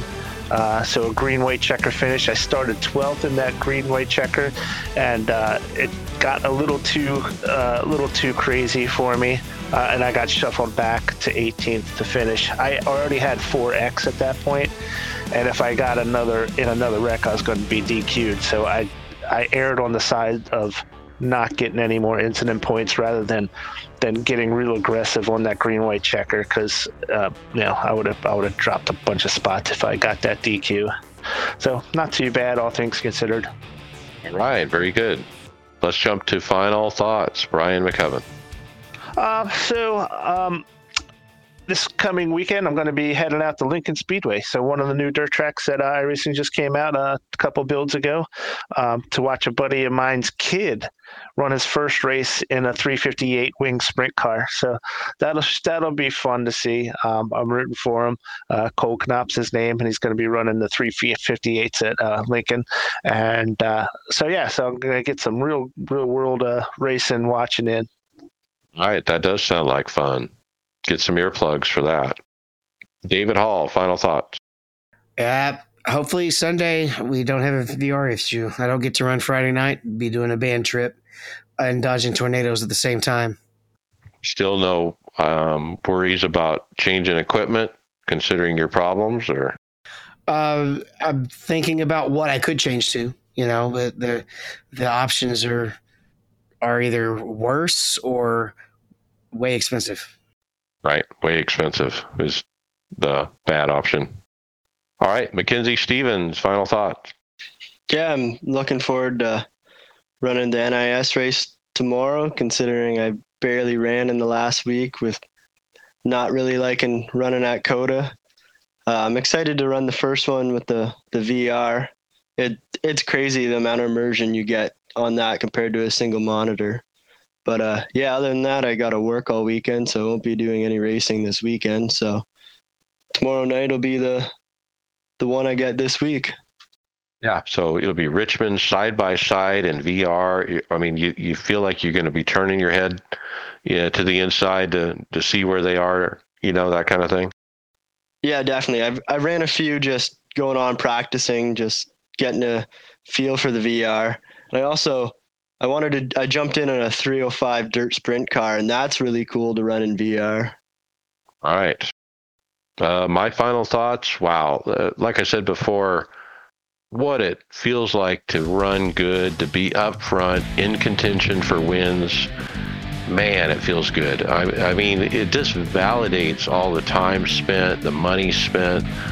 Um, I'm an old guy, but man, I can mix it up with these young guys, and, and it's fun. And um, I can't tell you how much fun I am. I, I, I'm having running the NASCAR iRacing Series. Um, it's a challenge.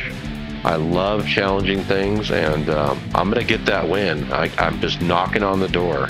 You know, what track is it going to be? Well, I got two thirds in a row, and so maybe Friday night uh, I can win it. So um, with that, hey, we'll see you on the track later.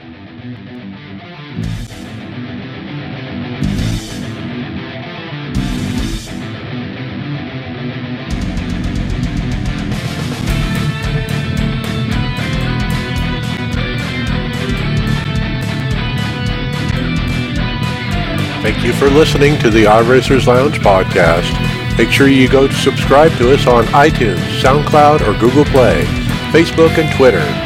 See you on the track.